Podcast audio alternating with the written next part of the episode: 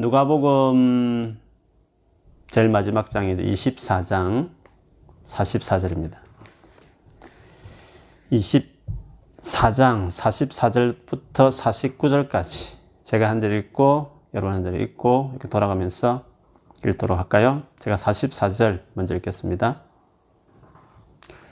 또 이르시되 내가 너희와 함께 있을 때에 너희에게 말한 바 곧 모세의 율법과 선지자의 글과 시편에 나를 가리켜 기록된 모든 것이 이루어져야 하리라 한 말이 이것이라 하시고 이에 그들의 마음을 열어 성경을 깨닫게 하시고 또 이르시되 이같이 그리스도가 고난을 받고 제 3일에 죽은 자 가운데 살아날 것과 또 그의 그의 이름으로 죄 사함을 받게 하는 회개가 예루살렘에서 시작하여 모든 족속에게 전파될 것이 기록되었으니 너희는 이 모든 일의 정인이라 볼지어다 내가 내 아버지께 약속하신 것을 너희에게 보내리니 너희는 위로부터 능력으로 입혀질 때까지 이 성에 머물라 하시니라. 아멘. 우리 한번 자기 자신에게 믿음을 선포합시다. 그리고 옆에 있는 가족이 계시면 그렇게 선포하십시다. 하나님 여기 함께 계시니 걱정하지 맙시다. 하나님 여기 함께 계시니 걱정하지 맙시다. 아멘. 여러분 우리가 신앙생활 하다 보면 믿음이 흔들릴 때가 있습니다. 물론 뭐 실제적인 어려움이 내 삶에 닥쳐서 그럴 경우도 있죠. 그런데 어떤 신앙이 회의, 회의가 될 때가 있습니다. 뭐 학생들 같으면 중학교 들어가서부터 진화론에 대한 공부를 하기 시작할 때 성경이 진짜인가? 뭐 이런 회의가 들기도 시작하죠. 또 살다 보면 참 그럴싸하게 논리적으로 말하는 무신론자들이 말하는 강연이나 책들을 계속 접하면서 우리는 우리 신앙에 대한 회의를 갖게 되어서 교회를 떠나는 경우도 이제 생기게 되죠. 근데 그 모든 것들이 사실은요, 성경과 관련되어 있습니다. 여러분, 우리가 믿는 그 내용이 다 어디에 있습니까? 다 성경에 있습니다. 그리고 우리가 어떻게 살아야 되는가? 삶에 대한 방향을 제시하는 것이 어디 있습니까? 성경에 있습니다. 근데 그 성경에 대한 권위가 흔들리기 시작하면 우리의 믿는 것도 또 우리가 살아가는 삶의 어떤 태도에 있어서도 다 이렇게 흔들리게 마련이죠. 그렇기 때문에 우리가 믿지 않은 분들하고 전도하면서 우리가 믿는 진리, 복음에 대해서 나누게 되면 믿지 않은 분들이 그래, 너 의견을, 의견을 내가 존중한다. 그렇지만 나는 너처럼 성경을 하나의 말씀으로 믿지 않기 때문에 나는 내 의견에, 너의 의견에 어, 동의하지 않는다. 그렇게 말해버리면 우리는 말문이 막힐 수 있습니다. 아니, 교회를 다니고 예수를 믿는다 하면서도요, 만일에 성경의 권위보다는 내 생각에는 혹은 요즘 뭐 세상에는 이런 식으로 말하면서 예를 들면 어, 서로 사랑하면 결혼 전에도 관계를 맺을 수 있다.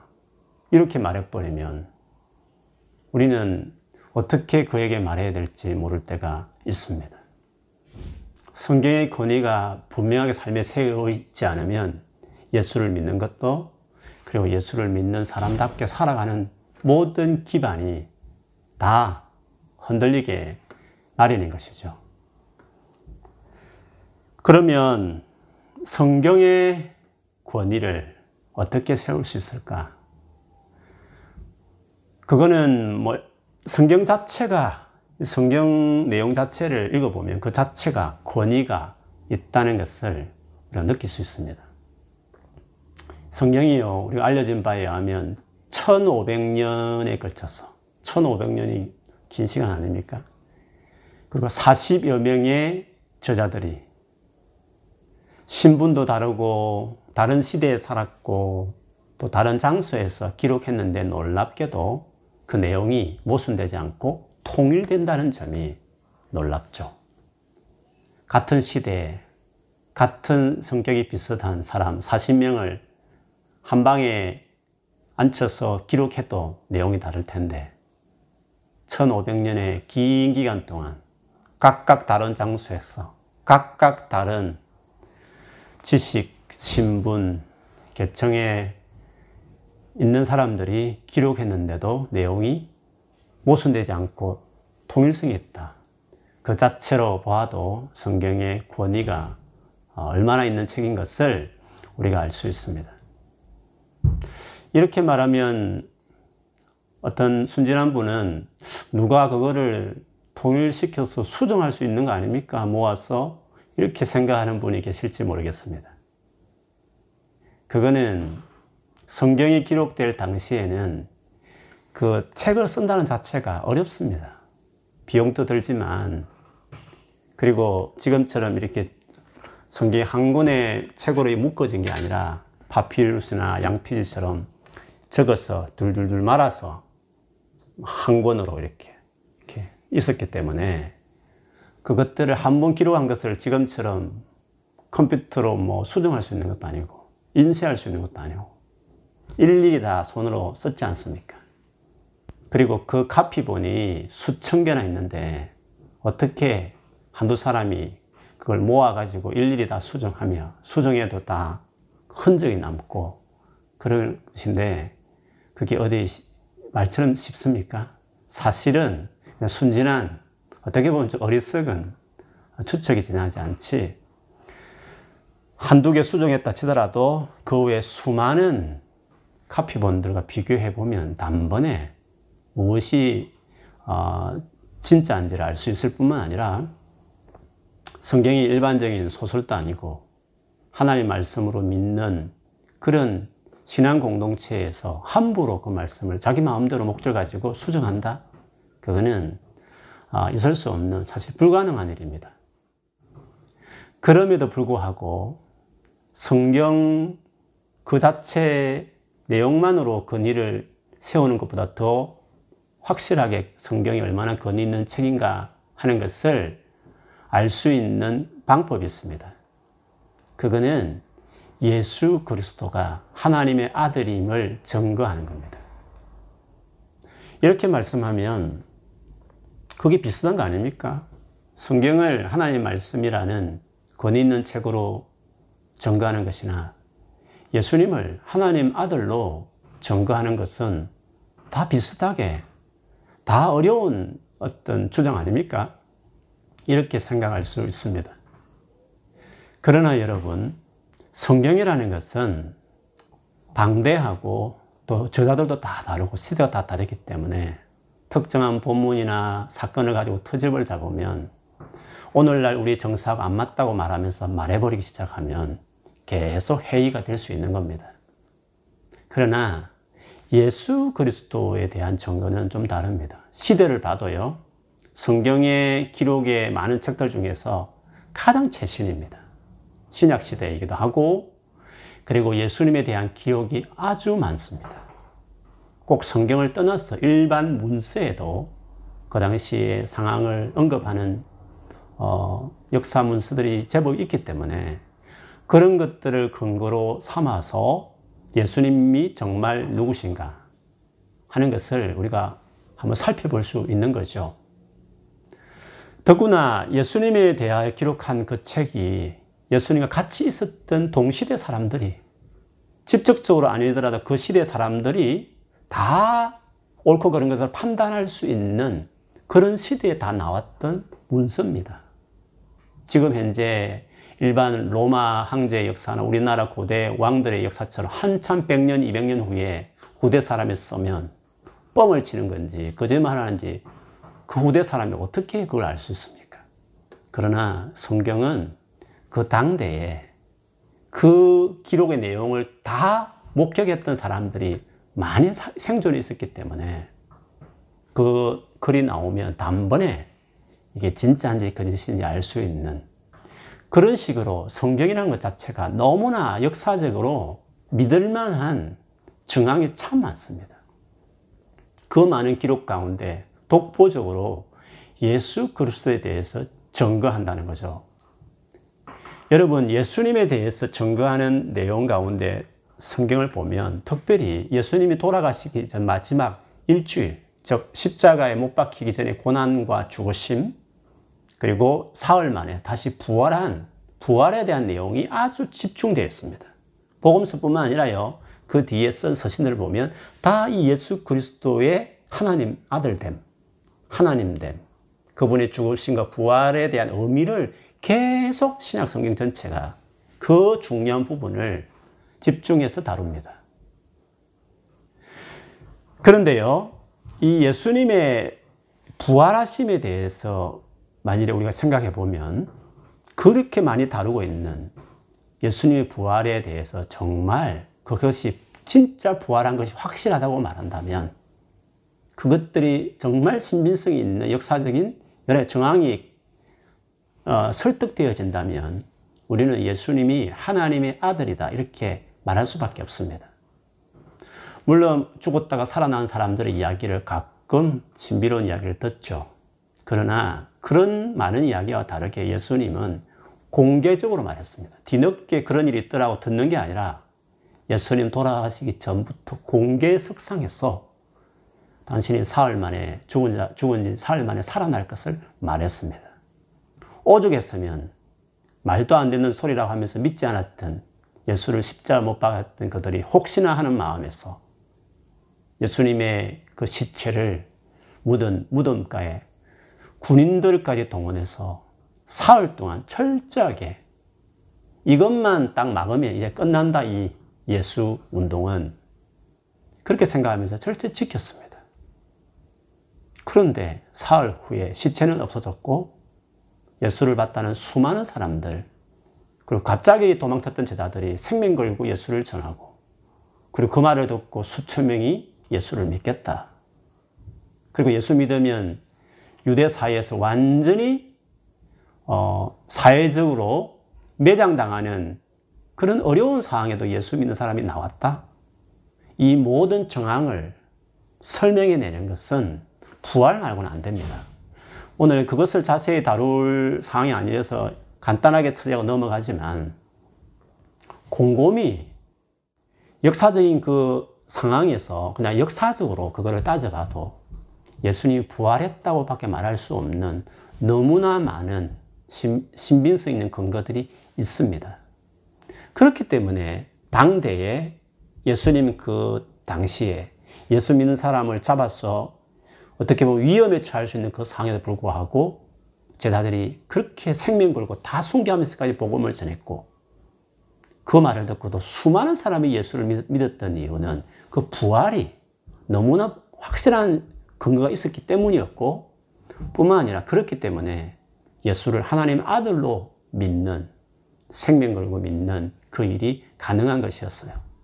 그래서 예수가 하나님 아들이라는 것을 증명하는 것은 어떻게 보면 많은 우리의 신앙의 영역 중에서 훨씬 더 중요한 위치에 서 있고 유리한 입지에 있는 겁니다. 그래서요, 바울이 그 학자들이 절비했던 철학의 도시 아테네, 소크라테스의 고향, 플라톤, 아리스토텔레스가 활동했던 그 지, 지성의 어, 전당이라 말하는 아테네에서요. 바울이 가서 복음을 전한 이야기가 사도행전 17장에 나옵니다. 거기에 우리가 너무 저 지금 재밌게 읽고 있는 그리스 신화 같은 그 신화들이 어떻게 보면 그 당시에 그냥 그냥 잡신들이죠. 그냥 신을 섬겼던 거죠. 귀신 섬기듯이. 그 아테네에 수많은 귀신을 섬기는 신전들이 절비한 그곳에서 바울이 복음을 전하면서요. 그런 말을 해요. 참 하나님이 예수를 이 땅에 보내어서 우리의 심판주로 세웠다.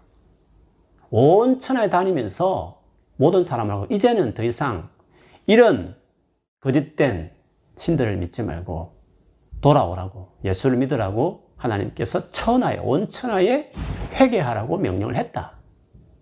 그러면서 그 근거가 뭐냐? 예수님이 정말 참 하나님이 보내신 메시아며 하나님의 아들인 것을 무엇으로 하나님께서 보여주셨나? 그거를 사도행전 17장 30절 31절에 그렇게 말했어요. 알지 못했을 때, 뭘 몰랐을 때는 하나님 그냥 눈 감아줬다는 거죠. 감과하였지만, 그러나 지금은 다르다는 거죠. 확실하게 뭔가 하나님께서 이 세상에 믿을 만한 근거를 주신 이 최근에 일어난 이 상황에 있어서는 이제는 어디든지 사람에게 다 회개하라 이렇게 명령했다는 것입니다. 그것은 정해 놓은 사람, 저 예수님을 통해서 천하를 공의로 심판할 날을 작정하셨는데 이것이 그를 죽은 자 가운데서 다시 살리신 것으로 모든 사람에게 믿을 만한 증거를 주셨음이니라 아니라 부활을요 믿을 만한 증거라고 하나님 우리에게 주신 것이라고 바울도 언급합니다. 그래서 예수님이 하나님의 아들이라는 것을 믿는 부분은 어떻게 보면 이것이 더 설명하기 좋은 그리고 충분한 근거가 마련되어 있는 증거라 할 만큼 세상을 향해서 예수님이 진짜 하나님 아들이다. 예수님만의 유일한 길이다. 기독교가 왜 세상에 많은 종교가 있지만 유일하게 구원받을 수 있는 길인 것을 어떻게 아느냐 했을 때 그 예수 그리스도의 그 확실한 죽었다가 다시 살아나신 그, 그것이 중요한 근거가 된다. 그렇게 이야기하고 있는 것입니다. 자, 이렇게 예수께서 만일에 하나님의 아들이다. 신약에 가르친 대로 예수님이 이 세상을 만드신 하나님이시다라고 하는 것이 분명해지기 시작하면 성경의 권위는 자동으로 세워지는 겁니다. 왜냐하면 그 하나님 아들께서 이 땅에 계시는 동안 그 당시에 사용하고 있던 성경을 하나님의 말씀으로 믿었고 인정하고 그렇게 제자들이 가르쳤기 때문에 그렇습니다. 그래서 예수님에 대한 믿음이 확고해지면요. 성경에 대하여 회의를 주는 수많은 주장들이 또 다른 주장, 또 시대를 따라 또 다른 내용이 나오더라도 우리는 흔들리지 않습니다. 그런데 성경에 대한 근거를 가지고 믿음을 출발하기 시작하면 이 말을 여러분 오해는 하지 마십시오. 성경을 막연하게 하나님의 말씀이라고 그것도 막연하게 어렴풋이 믿고 있다가 지랄론 이야기 듣고 또 갑자기 무신론자의 그럴싸한 책들을 읽으면 읽다 보면 성경이 잘못된 지어낸 그 당시에 고대 문명의 문화를 본받아서 지어낸 자작한 책인가? 그럴싸하게 그 이론들이 들려오기 시작해보면 성경에서 말하는 모든 믿음의 내용과 지켜야 될 우리의 삶의 도리가 다 무너지는 겁니다. 그런데 예수 그리스도에 대한 그거는 근거가 있을 만한 일이 많으니까 예수에 대한 믿음을 확고하게 가지게 되면 그 분명한 하나님 아들인 예수께서 성경에 대해서 하나님 말씀이야 라고 믿고 주장하셨기 때문에 성경의 권위도 같이 세워지는 겁니다. 그래서 여러분, 우리의 믿음의 출발이 예수 그리스도를 통하여 성경으로 가야 하는 겁니다. 근데 성경을 그것도 모호하게 그냥 막연하게 알고 있다 보면 그래서 그거 성경의 건의가 있을 때는 내용이 다 믿을 만한 건의로 받아들였다. 성경 자체 건의가 없어지면 그 성경에서 말한 내용까지도 다 같이 흔들리는 겁니다. 그래서 우리가 예수 그리스도를 분명히 아는 것이 결국에는 성경을 견고하게 신뢰하는 것으로 나갈 수 있기 때문에 믿음의 출발은 항상 예수 그리스도를 통해서 아, 나가는 것을 명심하는 것이 필요해요. 그러면 오늘 본문에도 보면요. 예수께서 부활하시고 나서요. 제자들을 찾아오시고 나서 그, 그들에게 메시아가 이렇게 고난받고 죽어, 죽은, 죽는 사실, 부활한 것을 사실에 대해서 설명하기 시작해요. 설명하는데 오늘 이렇게 말씀하셔서 44절에 보면 또 이르시되 내가 너희와 함께 있을 때에 너희에게 말한 바 너희와 함께 있을 때라는 것은 그 전부터 그 전에 공생에 3년 있을 그때부터 할 때부터 너희에게 말했다는 겁니다. 뭘 말했다고요? 모세의 율법과 선지자의 글과 시편. 여러분 모세의 율법, 선지자의 글, 시편은 구약 성경 전체를 말합니다. 제가 몇 번 설명했지만 유대인들은 역사서라는 장르가 없습니다. 다 선지서 안에 거의 대부분 들어가요. 그렇기 때문에 모세율법, 선지자의 걸, 시편 이거는 구약 성경 그 당시에 유대인들이 쓰는 구약 성경 전체를 말하는 겁니다. 근데 예수님은 제자들과 같이 있는 동안에 그 구약 성경 전체를 말씀했다는 겁니다. 하나님 말씀으로 권위 있는 책으로 그분이 그렇게 사용하셨다는 겁니다. 너희와 함께 있을 때 내가 이것들을 다 말하지 않았느냐라고 말씀하신 거였어요. 실제로 복음서 예수님에 대한 글을 적은 복음서를 보면 구약의 많은 말씀들을 예수님 인용합니다. 그런 점에서 예수 그리스도가 하나님 아들임이 분명해지면 그분이 권위 있다 한 성경 자체도 권위가 자연히 어, 세워지는 것이죠. 그래서 성경과 예수님과의 관계에 있어서는 권위의 부분에서도요, 밀접하지만 내용에 있어서도 여러분 뗄래야 뗄 수 없는 관계입니다. 오늘 예수님께서 제자들에게 구약 성경에 대해서 가르치시면서 그 핵심 내용이 뭐라고 말씀하셨냐면 44절 다시 보시면 나를 가리켜 기록된 모든 것 나를 가리켜 기록된 모든 것 뭐가요? 구약 성경이에요. 모세율법과 선지자의 글과 수많은 시편에서도 예수님을 가리켜 기록된 모든 것 예수님에 대하여 기록된 많은 내용이 거기 있다 라고 이야기하셨습니다. 그렇게 보면 예수님은 성경의 중요한 핵심은 나다. 예수 그리스도다. 그래서 내용면에서도 예수 그리스도와 성경은 밀접한 관계에 있음을 말하셨습니다. 그 성경의 주요 내용이 뭔가? 그것을 46절, 47절에 가보면 그리스도가 고난받고 제3일에 죽은 자 가운데 살아날 것. 첫 번째입니다. 구원자, 그리스도께서 고난받고 죽으시고 살아날 것이다. 이것을 구약 성경 전체에서 이야기하고 있다는 겁니다. 두 번째, 또 47제. 그의 이름으로, 예수님으로 인하여 죄 사함을 받게 하는 회개가 예루살렘에서 시작해서 모든 족속에게 전파될 것이 기록되었습니다.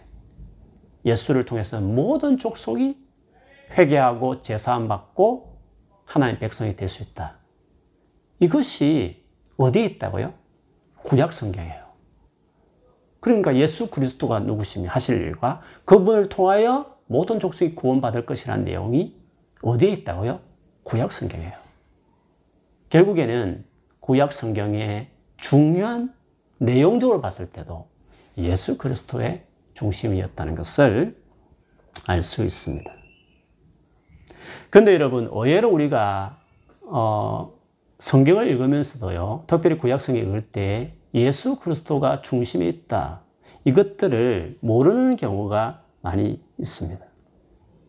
성경에 이렇게 예수님에 대해서 많이 증가하고 있지만요,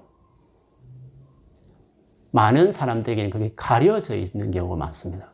여러분 구약 성경을 생각해 볼 때 그렇지 않습니까? 뭐 다윗 이야기, 뭐 아브라함 이야기, 모세 이야기, 뭐 이스라엘 백성들의 죄짓고 심판받는 이런 이야기로 막 기억에 남아 있지. 거기에 예수 그리스도가 정말 이렇게 중요한 그리고 예수님을 통해서 모든 족속이 구원받을 것이라는 이것들이 정말 중요한 내용으로 정말 기록되어 있는가 했을 때 그런가 왜 생각을 하실 분이 있을 수 있어요. 즉 성경의 내용을 진짜 제대로 잘 모르는 핵심을 모르며 가려져 있는 경우가 있다는 거죠.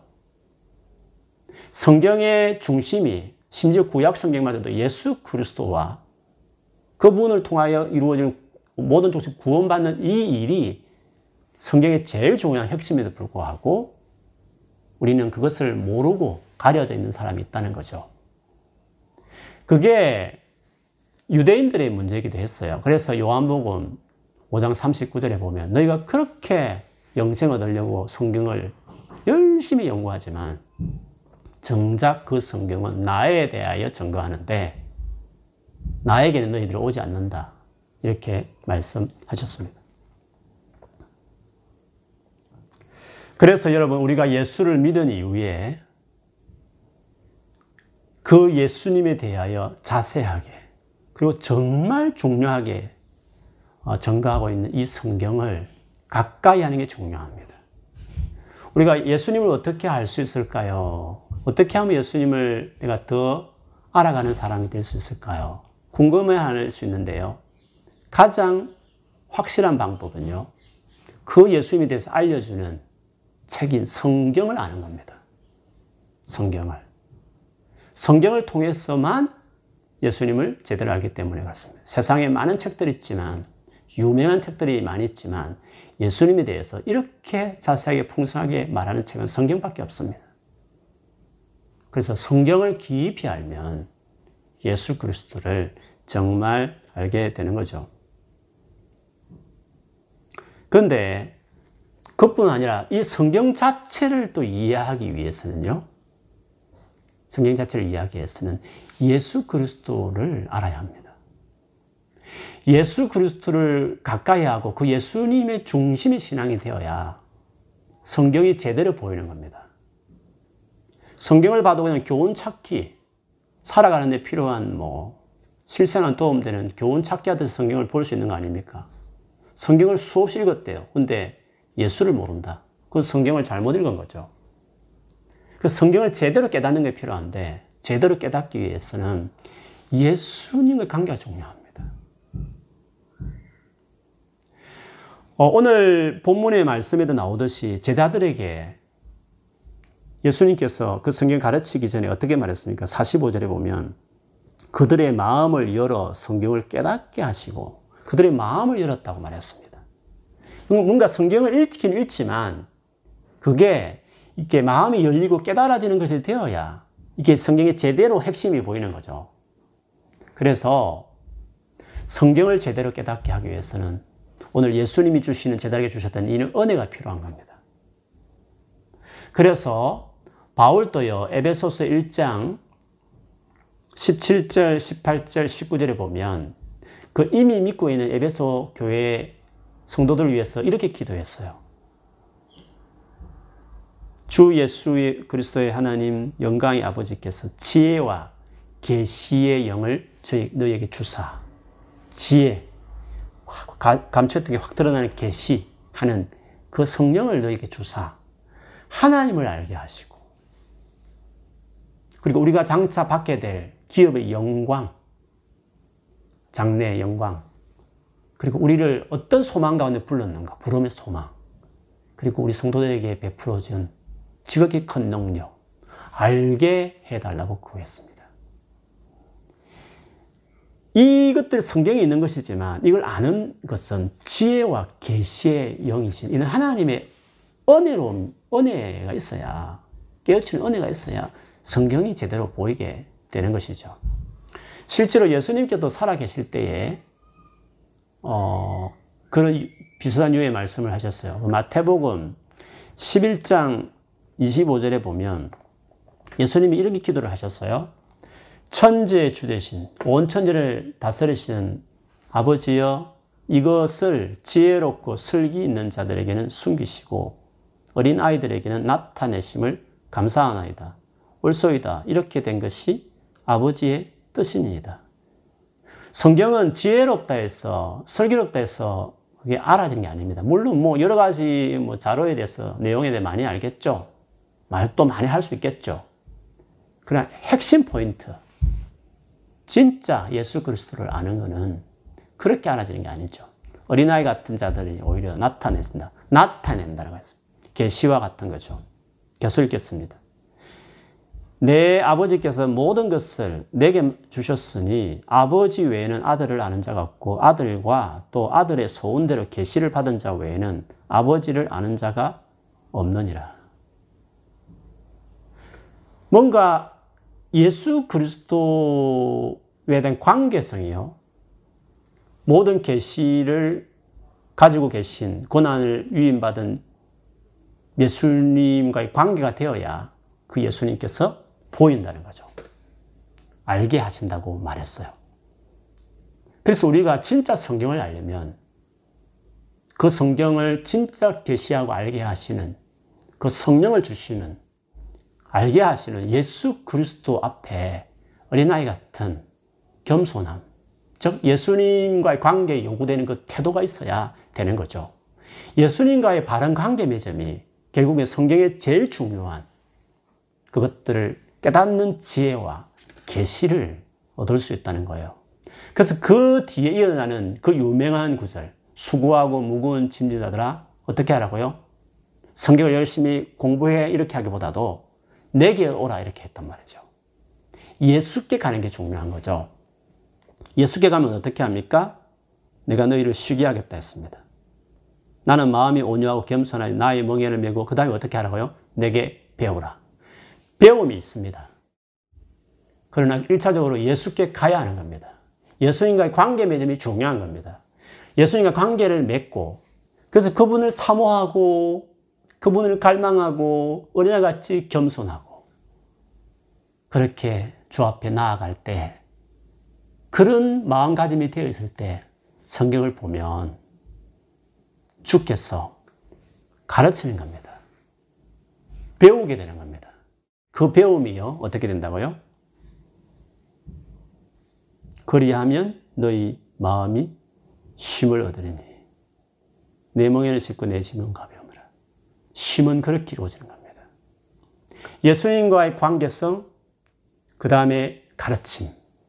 성경을 진짜 알려면 예수 그리스도를 통과하여 예수님과의 권위가 세워져야 성경의 권위가 따라오듯이 예수님과의 관계성 안에 들어가야 그 성경이 제대로 깨달아지고 보여진다. 아, 그런 말씀인 것입니다. 그래서 성경을 통해서 예수님을 알게 되지만 우리가 전도할 때도 성경이 근거된 어떤 메시지를 듣는 거 아닙니까? 그래서 예수를 믿었으면 그 믿은 예수님 사모하고 예수님을 정말 인격이신 그 예수님을 겸손하게 어린아이 같이 그 앞에 있으면서 이제 그 예수님을 증거하는 가장 잘 설명하는 성경을 열심히 가까이 하는 것입니다. 성경에 얼마나 많은 책이 있습니까? 또 저마다 추천한 책들이 얼마나 많습니까? 그러나 서도에 말한 것처럼 예수님에 대해서 유일하게 그것만을 위해서 집중적으로 기록한 책이 구약 성경과 비롯해서 신약 성경을 말할 것도 없이 예수 그리스도를 전가하고 있습니다. 그런 점에서 우리는 예수 그리스도를 믿었으면 그 예수 그리스도를 알기 위해서 그것을 집중적으로 기록해 놓은 이 성경을 사랑하고 가까이 하는 것은 너무나 당연하며 또 중요한 태도라고 말할 수 있습니다. 뿐만 아니라 예수 그리스도를 의지해야 되는 이유는 의지하면 의지할수록 바로 이 성경 자체를 제대로 깨닫게 하시는 은혜를 즉 예수님의 티칭이 있다는 거죠. 성령을 말며 이루어지는 깨닫게 하는 티칭이 있어서 성경을 제대로 알게 되는 일이 있는 것입니다. 그렇기 때문에 성경을 통해서 예수를 알게 되고 예수를 통해서 성경을 알게 되는 이 두 가지가 같이 예수 그리스도와 성경은 이처럼 밀접한 관계가 있다고 말할 수 있습니다. 그래서 예수님을 사랑하는 자, 더 예수님을 사랑하려고 하는 자들은 성경으로 가야 됩니다. 성경으로. 왜? 성경이 예수님을 증거하기 위하여 이 땅에 주님이 주신 책이니까. 그거를 증거하기에 모아놓은 모든 계시의 집대성이 성경책이니까. 그래서 예수를 사랑하는 사람들, 더 알고 사랑하고 싶은 사람들은 이 성경을 사랑하는 사람이 되어야 하는 겁니다.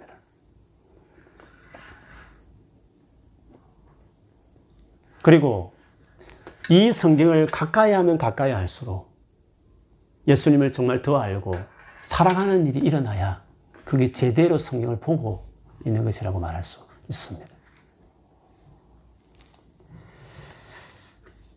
여러분 바울이 그 순교 직전 마지막으로 쓴 책이 디모데후서입니다. 디모데에게 마지막으로 순교 직전에 쓴 책이죠. 그 마지막 끝에 보면 디모데에게 아, 나를 방문해 달라고 말하면서 올 때에 두 가지를 가져오라고 이야기했어요. 디모데후서 4장 13절에 보면요. 내가 올 때에 내가 들어와 가보의 집에 둔 겉옷을 가지고 오고 또 책은 특별히 가죽 종이에 쓴 것을 가져오라 말했습니다.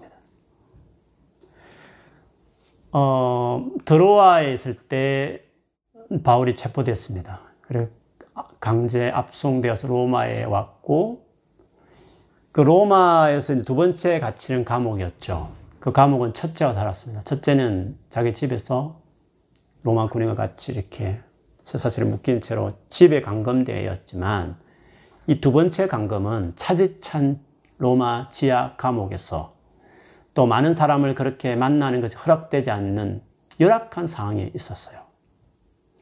추운 겨울이었고 얼마나 그 로마 감옥 바닥에 찼으면 이 노사도께서 추위 때문에 겉옷을 가져오라 이렇게 말했습니다.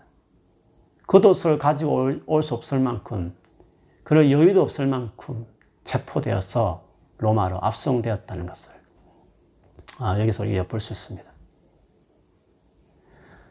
사도가 이 땅에 죽기 직전에 남겼던 유일한 물건은 겉옷이었습니다. 세상에 어떤 소유도 없었고 겉옷 하나만 있었으면 추위를 막을 수 있는 겉옷만 있으면 좋겠습니다. 그와 동시에 또 하나 그가 꼭 죽기 전에 꼭 마지막까지 옆에 두고 싶었던 것이 책이었는데 특별히 가죽 종이로 쓴 것을 가져오라고 말했습니다. 그것은 말할 것도 없이 성경책이었습니다. 예수를 너무 사랑했던 자기 생명보다도 사랑했던 바울. 차라리 순교해서 예수님과 같이 있는 것을 더 원했던 바울이 마지막까지 사랑했고 읽고 싶었던 책은 성경책이었습니다. 예수 그리스도를 사랑하는 자는 성경을 사랑합니다. 왜? 그 성경이 그 예수를 너무도 증거하고 있기 때문에 그렇습니다. 그리고 예수를 사랑하면 사랑할수록 그 성경을 보면 보면 더 예수가 더 보이는 겁니다. 이런 성경을 더 사랑하면 사랑할수록 가까이 하면 가까이 할수록 우리는 예수님이 더 보이고 더 믿게 되고 사랑하고 헌신하게 되는 겁니다. 이렇게 예수 그리스도와 성경은 뗄래야 뗄 수 없는 밀접한 관계가 있는 거죠. 성, 신앙생활 하면서 이 같은 예수 그리스도와 성경의 관계여야 하는 겁니다. 기껏 성경 가지고 평안을 얻는 방법, 부자가 되는 방법, 우울할 때 어떻게 탈출하는 방법, 뭐 분을 다스리는 법들, 실상을 도움되는 내용도 있지만 다 부스러기 같은 것들입니다. 성경은 예수 그리스도를 전가하는 책입니다. 그리고 예수 그리스도를 정말 가까이 하면 예수께서는 당신을 전가하는 책인 성경으로 우리를 인도하는 것입니다. 그리고 예수님을 정말 사랑하고 가난하게 주 앞에 엎드릴 엎드릴수록 성경은 그럴 수 없이 내 안에 눈에도 들어오고 깨달아지고 더 풍성하게 주님을 전거하게 되는 거죠. 그래서 여러분, 여러분의 삶을 돌아보십시오. 여러분 예수님을 사랑하는 사람인가? 그것은 성경을 얼마나 사랑하고 가까이 하는가? 자, 스스로에게 물으십시오. 그리고 나는 얼마나 겸손하고 어린아이 같이 주님, 주님 관계가 잘 되어 있는가 하는 것은 여러분 성경을 볼 때에 그 성경 속에서 얼마나 예수님을 보고 예수를 따르는 삶에 대한 많은 찔림과 때로는 위로와 소망을 거기서 얻는지 성경을 읽고 묵상할 때 여러분이 누리는 그 풍성함을 한번 돌아보십시오. 성경 많이 읽어요. 하루에 10장도 있고 20장도 있는데 그냥 교훈 찾고 아 좋은 말씀이네. 이렇게 하나의 말씀에 그렇게 하고 지나가 버리면 그것도 안 읽어보다 낫지만 그러나 진 진짜 예수님과 관계가 되어 있는 사람들은 성경을 봐도 예수가 어떤 분인지 더 깊이 알아가는, 더 예수께 나아가게 하고 예수님을 더 사랑하게 하는 그런 은혜를 그 성경을 통해서 얻는 것이죠. 그래서 여러분, 우리가 지금 어떻게 주님 앞에 내가 서 있는지, 주님과의 관계가 내가 얼마나 친밀한지 하는 모든 것들은 성경과 예수 그리스도의 관계성을 통해서 한번 돌아보십시오. 바라기는 여러분이 정말 어, 예수님을 제대로 아는 사람, 사랑하는 사람이 되기를 축복합니다. 그래서 성경을 사랑하는 자들이 되기를 바랍니다. 그것만 예수를 알게 하니까. 그리고 성경을 볼 때에 진짜 주님을 만나는 놀란 은혜가 되는 책이 되기를 바랍니다. 그 정도로 예수님 앞에, 그분 앞에 겸손한 어린애 같은 사람으로서 여러분 마음이 서 있는 자가 되기를 바랍니다. 그래야 우리의 신앙생활이 제대로 돌아가는 겁니다. 주님 관계가 제대로 셋업되어 있고 그렇게 돌아가고 있는 것입니다. 오늘 예배를 드리면서요. 오늘 이 예배 가운데 함께 계신 지금 우리와 함께 계시는 주님 여러분 의식하면서 그 앞에서 나는 주님과 어떤 관계에 있는가? 나와 성경과의 관계는 어떤가? 성경을 통해서 나는 어떤 은혜를 누리고 어떤 풍성함을 현재 경험하고 살아가는가 하는 것들을 진지하게 돌아보는 시간 됐으면 좋겠어요. 만일에 많은 부족함이 느껴지는 분이 계시면 우선은 예수 그리스도께 회개하고 내가 예수님 예수님 이야기하지만 실상은 갈망과 사모함과 겸손함이 부족한 사람이 아닌가 돌아보며 하나님께 회개하십시오. 다시금 주님을 갈망하는 사람이 되십시오. 그러면 주께서 여러분을 말씀으로 마음을 향하게 할 거예요. 결국 그 예수님을 우리는 미신을 믿는 게 아니거든요. 덮어놓고 열심히 믿는 광신도가 아니거든요. 계시 위에 당신을 알게 하신 성경을 주님도 그래서 있을 때부터 모세와 선지자의 시편에 대해서 당신에 대해서 가르친 것을 말했다고 말씀하지 않았습니까? 말씀을 알아가는 것입니다. 그러면서 더 주님을 알아가고 더 예수님께 겸손해서 더 깨달아지고 계시되어져서 그래서 우리의 삶이 풍성해져야 되는 겁니다. 그런 은혜가 있기를 축복합니다.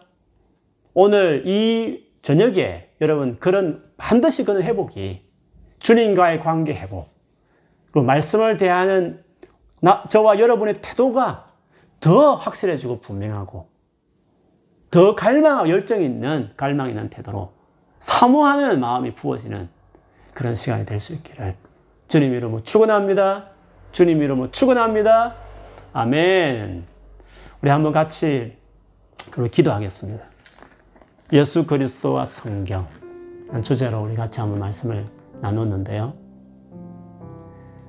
아, 나는 얼마나 예수 그리스도를 아는 사람인지, 얼마나 알고 싶어 하는 사람인지, 그리고 얼마나 나는 성경을 가까이 하는 사람인지, 그리고 성경을 보면서 얼마나 은혜가 되는 정말 예수님을 알아가는 감격이 있는 성경 읽기와 연구와 묵상이 되고 있는지 한번 여러분이 지금 현재 여러분 신앙 현주소들을 한번 돌아보십시오.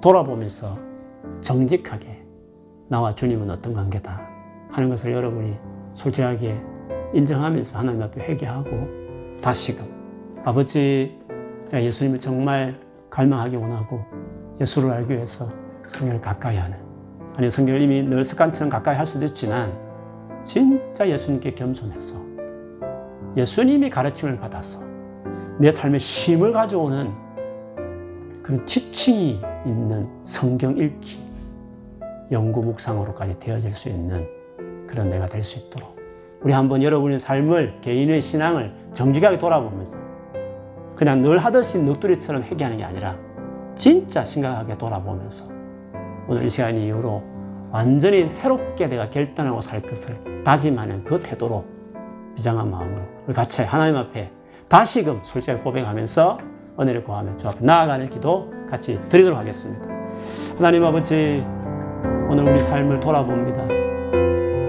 주님 예수 없이는 우리가 성경의 소중함을 얻을 수 없습니다. 예수님이 하나님 아들이라는 분명한 권위가 세워지지 않으면 예수님이 그렇게 사랑하고 당신에 대해서 가르쳤던 성경 역시도 권위도 세워지지 않고 사랑할 수 없습니다. 내가 성경을 사랑하지 않는 것은 예수를 사랑하는 것이 부족하기 때문인 것을 고백합니다. 내가 최근에 성경을 멀리하고 있다는 것은 그 예수를 증거하는 그 성경을 멀리하고 있다는 것은 내가 실상은 예수를 가까이 하는 것도 예수를 아는 것도 예수님을 갈망하는 것도 예수 아닌 다른 것에 내가 더 많은 신경을 쓰고 있다는 것을 내 스스로가 내 삶이 거짓 없이 보여주고 있는 것입니다. 하나님 아버지 여기에서 우리의 삶을 돌아보고 내가 예수님과의 관계가 지금 어떤 상태인지 예수님과의 관계 현 주소가 어떤 상태인지 성경에 대해서 나의 마음과 열정은 어떠한지를 보면서 하나님 아버지 깊이 회개하는 시간 되게 하여 주옵소서. 이 시간에 저와 우리 모든 성도들에게 하나님이여 우리의 믿음의 실상이 어떠한지 요한계시록에 실상은 네가 내 앞에 이런 자이다고 주님이 교회마다 책망하셨듯이 주님 앞에 우리가 어떠한 신앙의 태도로 살고 있는지를 보게 해 주십시오. 그리고 다시금 우리가 진지하게 회개하고 하나님 앞에 어린아이 같이 슬기고 지혜로운 사람 같이 교만하게 서 있지 않고 정말 불쌍히 여겨달라고 구하면서 은혜를 구하는 어린아이 같이 주 앞에 엎드렸어. 하나님 아버지 그렇게 말씀을 받아 은혜가 될 수 있도록 성경 받아 은혜가 안 돼요. 뭔지 모르게 답답해하는 교만하니까 주님 앞에 겸손하게 엎드리지 않으니까 말씀을 봐도 은혜가 안 되는 것처럼 답답해 있는 것처럼 우리의 주님을 향한 태도를 바라보게 해 주시고 정말 가난한 어린아이 같이 주님 그렇게 갈망하고 사모하고 주 앞에 나아가는 자들이 어찌 지금이라도 하나님의 말씀을 통해서 계시하시고 지혜를 주시고 열어주시듯이 은혜를 주시지 않으시겠습니까? 하나님이여 예수를 향해서 우리가 회개하고 좀 엎드리고 하나님 앞에 겸손하게 어린아이 같이 나아가는 태도들을 이 시간 다 가지도록 도와주십시오. 그렇게 살지 못했던 우리들을 용서해 주시고 하나님 아버지 이 시간에 우리를 긍휼히 여기셔서 참으로 우리 안에 이런 겸손한 마음을 주십시오. 겸손한 영을 허락해 주십시오. 우리의 마음과 우리의 생각을 새롭게 하여 주십시오. 내 영을 너희 속에 두어 윤례를 행하게 한다 하신 말씀처럼 성령으로 충만하게 하여 주셔서 우리가 새 마음 온전한 믿음으로 주님 앞에 나아갈 수 있는 저희들이 될 수 있도록 주님 도와주시기를 간절히 구합니다. 우리 하나 더 기도하십시다. 정말 성경을 사랑하는 사람 될 수 있도록 기도하십시다. 진짜 내가 하나님의 말씀을 가까이 하기로 정말 예수님과 성경은 뗄래야 뗄 수 없는 관계인데 내가 성경을 향한 태도는 예수님을 향한 관계의 모습을 보여준다고 말씀드리지 않습니까? 성경을 사랑하는 사람이 되어야 될 줄 믿습니다. 사랑하다 그냥 많이 잃는다는 의미를 두기보다도 진짜 어린아이 같은 마음으로 성경을 보고 성경을 보면 볼수록 나에게 나오지 않는다고 책망했던 유대인처럼 살지 않고 예수께 정말 인격으로 향해 나아가게 하는 예수님을 또 경험하게 하는 일들이 말씀 묵상 때 일어나야 되는 거죠. 그런 성경 묵상이 될 수 있도록 주여 말씀을 사랑하는 마음과 또 성경을 꾸준히 읽고 있는 분들은 그 시간이 그냥 데 의미를 가지 않고 적당한 교훈 찾는 정도가 아니고 내 지금 힘들고 어려운데 조금 위로해주는 위로거리 찾는 정도의 성경 묵상 말고 진짜 예수 그리스도를 아는 예수를 경외하고 사랑하고 헌신하는 그분을 향한 사랑과 믿음이 자라게 하는 말씀 읽기 묵상이 되도록 그런 은혜가 있는 말씀을 보는 시간이 그런 은혜가 있도록 해달라고. 같이 한번 우리 같이 기도하도록 하겠습니다. 하나님 아버지 다시 은혜를 구합니다. 우리에게 성경을 읽는 일들이 일어나게 하여 주옵소서. 성경을 읽을 때 그냥 의무감으로 읽는 것 아니라 읽으면 읽을수록 지혜가 있고 계시가 있는 것처럼 주님을 밝히 알고 예수님께 정말 내가 나아가게 되는 정말 예수님을 앞에서 배우듯이 우리의 영혼이 새롭게 되고 우리의 생각이 달라지고 우리의 중심이 달라지고 예수님과의 관계가 더 견고해지며 예수님을 더 사랑하며 예수님을 더 의지하고 예수님께 더 맡기며 순종하며 살아가는 예수님의 부르심을 따라 예수님 주신 그 사명을 위해 살아가는 사람은 점점 달라지는 그런 자들이 되게 해 주시기를 원합니다. 정말 예수님을 사랑하는 사람으로 우리가 달라지도록 은혜를 주십시오. 그렇게 되기 위해서 정말 하나님의 말씀을 사랑하는 하나님 그런 마음들 함께 기도하는 우리 모두에게 부어주십시오. 하나님의 말씀을 사랑하는 마음이 임할지어다. 주의 말씀을 절구하여 주야로 묵상하는 은혜가 우리 가운데 임할지어다. 가난하고 겸손한 마음을 우리에게 허락하여 주옵소서. 굳은 마음은 제하여 부드러운 마음을 주실 것이요 하신 말씀이 이 시간 임하게 하여 주옵소서. 주님이여 우리의 굳은 마음 답답한 마음을 다 제거하여 주시고 어린아같이 부드러운 마음을 주셔서 하나님 말씀을 가난아이가 신령한 젖을 사모하듯이 젖을 사모하듯이 그렇게 갈급하게 하루에도 수십 번 정말 젖을 찾는 그런 어린아이 같이 그렇게 갈급하게 주의 말씀을 찾는 하나님 그 은혜를 우리 모두에게 허락해 주십시오. 마음이 새롭게 될지어다 말씀을 사모하는 마음 우리 안에 임할지어다 함께 예배하는 우리 모두 안에 말씀을 사모하는 은혜가 임할지어다 하나님이여 은혜를 베풀어 주옵소서 하나님의 말씀을 향하여 나아가는 걸 방해하는 모든 어둠들 다 결박하여 주시고 다 끊어내시고 영이 도우사 주의 말씀을 즐거워하고 사랑하고 시편 119편의 시인처럼 새벽부터 말씀 보고 싶었어. 눈을 뜰 정도로 말씀을 사모하고 시력이 잃어버릴 정도로 말씀을 그렇게 뚫어지게 보는 사람들. 하나님 아버지 주야로 묵상하는 그런 말씀을 사모하는 사람들 될 수 있도록 하나님 그런 은혜를 베풀어 주시옵소서. 우리 마지막으로 한 번 더 기도합시다. 그 어, 바울이 말년 죽기 전에 순교했을 직전에 부탁했던 그 겉옷과 가죽으로 된 책 두 가지를 생각하면서 기도하십시다. 여러분 우리가 살면서 많은 것들을 가지고 가지 않습니다. 그 놀라운 대사도는 딱 오단벌 그것도 없어가지고 그도 가져오라. 그게 인생의 전부였습니다. 내가 너무 세상과 욕심내지 않고 있는 것을 만족할 줄 아는 그 정도로 예수 그리스도로 족한 인생 더 될 수 있도록 기도하십시다. 그리고 우리도 마지막 숨지는 그날까지 그 예수를 전가하는 성경 사랑하면서 가까이 하면서 그 말씀대로 살아가고 그 말씀대로 전가하면서 주여 아직은 내가 턱없이 그 믿음에 이르지 못하지만 나도 말년에 내가 이 세상 떠날 때 노년의 모습은 구질구질하게 세상에 욕심내고 얻지 못해서 한탄하는 인생을 보내지 않고 세상 것들에 대해서는 초월하고 주의 말씀은 이렇게 그 피곤한 뒤에 죽음을 앞두고 뭐 급하다고 성경책 가져오라고 하겠어요. 그러나 그렇게 성경을 사모하고 예수님을 사랑하는 이런 아름다운 노년의 모습을 그리움, 그리면서요. 그런 사람으로 내 인생이 그쪽으로 이런 바울의 모습으로 내 인생도 그렇게 자라갈 수 있도록 주여 나의 장래, 나의 노년이 이와 같이 되게 하소서. 이렇게 예수의 중심 사람이 되게 해주소서.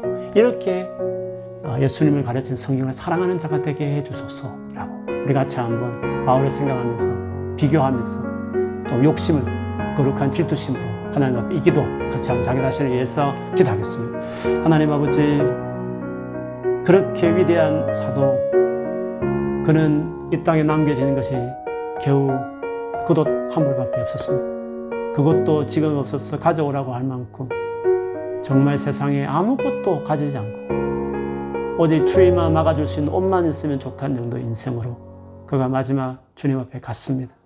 하나님 우리가 세상에 살지만 많은 욕심도 있고 가지고 싶은 것도 있고 이루고 싶은 것도 많지만 하나님 아버지 그 모든 것들이 예수 그리스도를 증거하기 때문에 예수를 위해서 필요하기 때문에 우리가 그것을 열심히 하고 노력하고 달려가지만 그러나 단지 예수 안 믿는 사람들처럼 그저 그냥 풍요와 안락함과 편안함과 그냥 남들이 그렇게 잘 지내니까 그냥 나도 그렇게 살고 싶은 생각 없이 살아가는 크리스찬들처럼 살지 않고 우리가 주님 앞에 섰을 때 영원 수천 수억 수조 원을 편안하게 살아갈 환경이 예비되어 있는 그 장소가 있는 그것을 우리는 당연히 들어갈 사람답게 이 땅에 좀 불편해도 있는 걸 족한 줄 알고 감사하고 주님 앞에 그렇게 정말 어, 자족하며 살아갈 수 있는 그런 믿음들, 그런 신앙인들이 되게 해 주옵소서. 주여 우리도 바울처럼 그렇게 성경을 열심히 연구하고 전거했을 거이지만 그런 마지막까지 예수님을 소개하는 알게 하는 보면 볼수록 예수님이 보이는 성경책 말년에 순교 직 전에도 가져왔어 묵상하면서 죽음을 맞이하고 싶어 할 정도로 성경을 사랑했던 바울처럼 주여 우리도 이렇게 성경을 사랑하는 자들이 되게 하십시오. 나이가 들면 들수록 더 성령을 가까이 하고 사랑하고 주님 그 예수님을 더 알아가는 기쁨 가운데 그것을 내 삶의 큰 기쁨이요 풍성함으로 고백하고 여길 줄 아는 사람들이 되게 하여 주십시오. 우리의 신앙이 그런 신앙인들 될 수 있도록 도와주시고 우리 꿈 있는 교회가 이런 기쁨을 아는 성도들로 다 채워지게 하여 주십시오. 그런 기쁨을 누리지 못한 자들이 우리 교회에 와서 그런 기쁨을 경험하는 일들이 나타나게 하여 주옵소서. 예수를 만나는 교회가 되게 하시고 그래서 예수님을 설명하는 성경을 사랑하고 성경을 묵상하고 그 성경대로 살아내는 그 성경을 사랑하고 가까이 하는 하나님 그런 성도들로 다 거듭나는 일들이 우리 꿈 있는 교회 안 일어날 수 있도록 주님 도와주십시오.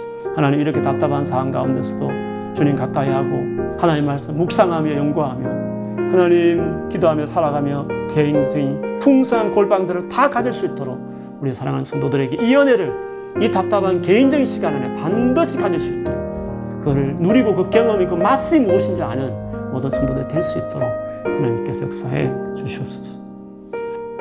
하나님 아버지 오늘 이 저에게도 예수 그리스도와 성경이 어떤 관계 있는지를 같이 또 말씀 앞에 우리가 다 섰음, 서서 들었습니다.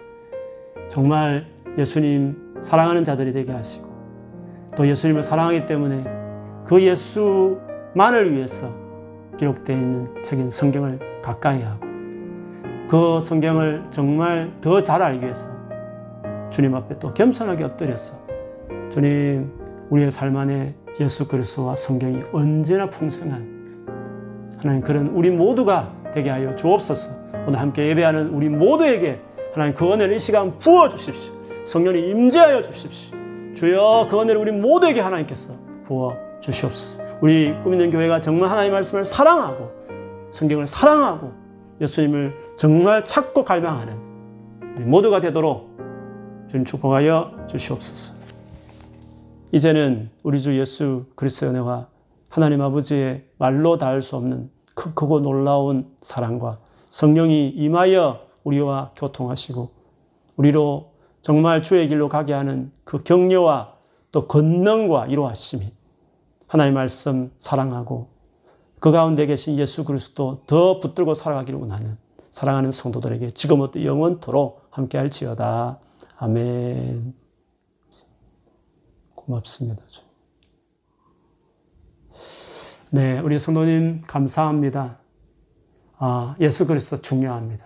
성경 사랑하십시다. 아, 이후 시간에 더 열심히 성경 보시고 또 예수님 더 가까이 하시고 진짜 심을 경험하는 이번 시간에요. 이번 이런 기간 동안 반드시 누려야 합니다. 그래 억울하지 않는 겁니다. 다시 우리 오프라인 예배 드릴 때는 그 감격과 간절을 가지고 다 만났으면 좋겠습니다. 남은 이번 일주일, 일주일도요. 승리하십시오.